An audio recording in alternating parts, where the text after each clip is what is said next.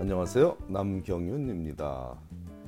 미국에서 의대 보내기. 오늘은 그 537번째 시간으로 의학은 자연과학인가 아니면 사회과학인가 라는 점에 대해 알아보기로 하겠습니다.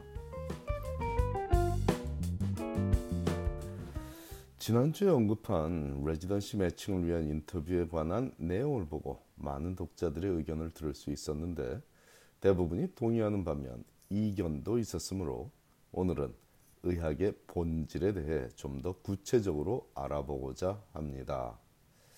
본질을 제대로 이해하면 누군가가 자신의 의견과 다른 의견을 내더라도 각자의 특성에 맞게 의대 입시와 레지던시 매칭을 준비할 수 있으리라 믿기 때문입니다.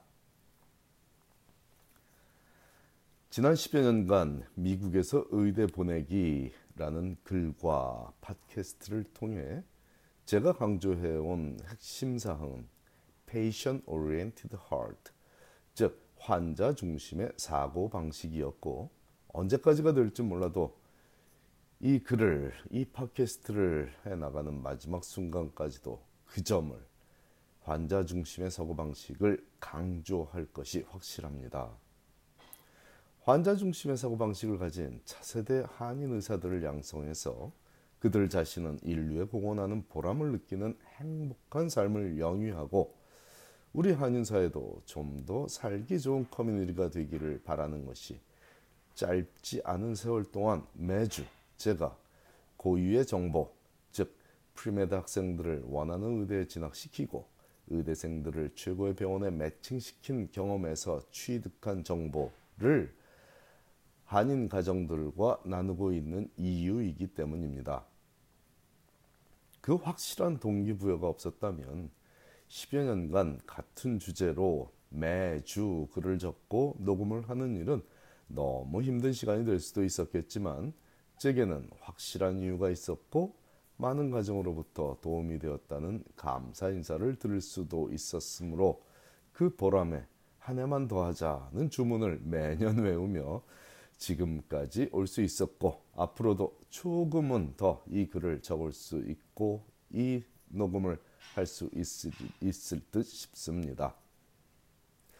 자, 이 환자 중심의 사고방식이란 마치 신앙인들이 매사의 기준을 자신이 믿는 신을 중심으로 놓고 삶을 살아가듯 의사라는 직업을 갖고자 하는 학생이라면 의대 진학을 준비하는 과정에서부터 환자를 위하는 마음이 premed 생활을 생활, 생활의 기준이 되고 중심이 되어야 한다는 의미입니다.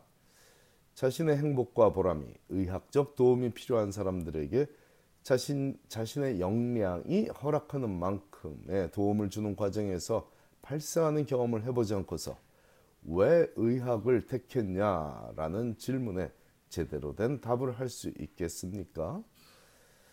어렵겠죠. 이 질문은 바로 이 왜 의학을 택했냐는 질문은 의대 입시에서 의대가 학생들을 검증하는 핵심 내용이며 아무리 뛰어난 성적을 가진 학생도 의학을 택한 이유가 환자가 중심이 되지 않는 것이라면 의대에서 선발하지 않는 이유입니다. 이유가 됩니다. 미국의 교육제도와 사회구조가 최고라고 말할 수는 없지만 지극히 합리적인 구조를 갖추고 있으며 의대에서는 환자를 위한 마음가짐이 제대로 갖추어진 학생만을 선발하고 있으니 이 점은 제 조언을 믿고 따라주시면 자녀들의 의대 진학에 절대적인 도움이 될 것입니다. 봉사를 해도 의학적 도움이 필요한 사람들을 위한 봉사가 주가 되고 그 다음에 학생의 다른 관심 분야에서 봉사를 하는 것이 좋겠습니다. 연구를 해도 그저 학점을 따거나 지적 호기심을 충족시키는 것에서 그칠 것이 아니라 해당 분야에 대한 연구 목적이 인류가 좀 더 건강하게 살아갈 수 있게 만드는 것까지 연결될 수 있다면 그 고단하고 반복적인 일이 좀 더 기쁘고 보람될 수 있을 것이고 궁극적으로 학생이 의대에 진학하고 행복한 의사로 살아가는데 도움이 될 것입니다. 자, 위의 내용은 벌써 제가 수도 없이 반복적으로 강조한 내용이므로 오늘은 조금 색다른 내용도 소개하고자 합니다. 오래전에 자녀를 제게 맡겼고 그 자녀는 벌써 의대 졸업반이 되었지만 아직도 저와 반갑게 연락을 주고받는 한 학부모가 얼마 전에 보내준 글을 소개하니 다음과 같습니다.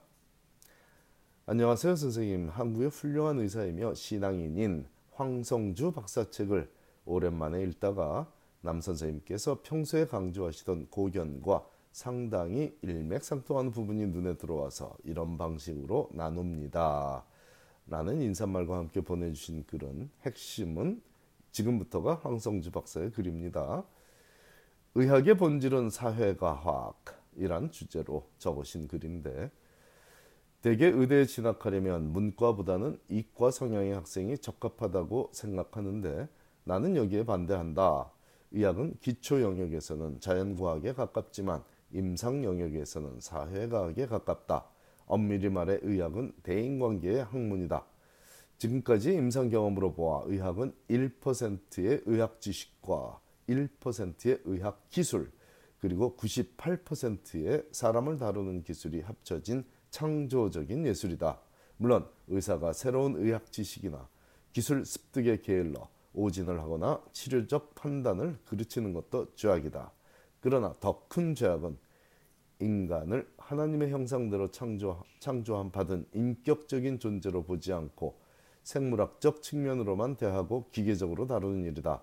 그래서 나는 우수한 두뇌를 가진 영재보다는 풍요로운 인간성을 가진 평범한 사람이 의사가 되는 것이 더 바람직하다는 주장을 꺾지 않는다. 의사는 일생 동안 수만 명에서 수십만 명의 사람을 만날 수 있다. 만남이란 부정적이든 긍정적이든 영향력을 미치게 마련이며 어떤 형태로든지 그 열매를 산출한다. 이처럼 영향력 있는 직업일수록 성숙한 인격을 가진 크리스천들이 적극적으로 뛰어들어야 한다. 여기까지가 황성주 박사가 쓰신 글이고요. 제 학부모가 마무리하신 부분은 종교적인 부분을 배제하더라도 많은 공감이 가는 글이었습니다. 선생님 항상 건강하십시오. 자, 여기서 소개된 내용과 같이 그 학부모도 강조했고 강조하셨듯이 종교적인 얘기를 하고자 하면 절대로 아닙니다. 이 글의 저자가 즉 황성주 박사가 기독교인이다 보니 글의 내용에 종교적인 색채를 띠고 있기는 하지만 제가 여러분과 나누고 싶은 내용은 의학의 본질은 사회과학이라는 주제이며 풍요로운 인간성을 가진 평범한 사람이 의사가 되어야 한다는 의견에 동의한다는 의미입니다. 여기서 지난주에 제가 언급했던 진득하게 암기하는 능력을 갖춘 팀 플레이어가 레지던트로서는 가장 매력적인 모습으로 보인다고 하니 참고하자 라는 문구를 다시 언급합니다. 이 의견에 동의하는 독자가 대부분이었지만 이견을 보인 독자도 있었기에 저 말고도 이런 유사한 의견을 가진 인물이 있다는 것을 소개하며 다시 한번 인간적인 요소를 강조하고자 합니다. 하지만 제가 언급한 암기하는 능력 그리고 황성주 박사가 강조한 새로운 의학 지식이나 기술 습득에 게을러 오진을 하거나 치료적 판단을 그르치는 것도 죄악이다. 라는 점도 간과하지는 말아 주십시오. 의학이라는 숭고한 학문을 할 자격은 제대로 된 인성만 갖추었다고 주어지는 것은 아닙니다. 영재일 필요는 없지만 기본적인 학습 능력은 너무나 당연히 갖추어야만 합니다. 학습 능력만으로는 부족하고 거기에 풍요로운 인간성을 갖춰야 하므로 의대에 진학하는 것이 모든 학생에게 가능하지는 않은 좁은 문이겠죠. 좋은 글을 나누어준 학부모에게 감사하며 이 글이 여러 가정에서 유용하게 읽히기를 바라며 더 나아가 필요한 주변 가정에도 나눌 수 있다면 우리 한인사회 전체가 좀 더 밝은 곳이 되리라 믿습니다. 감사합니다.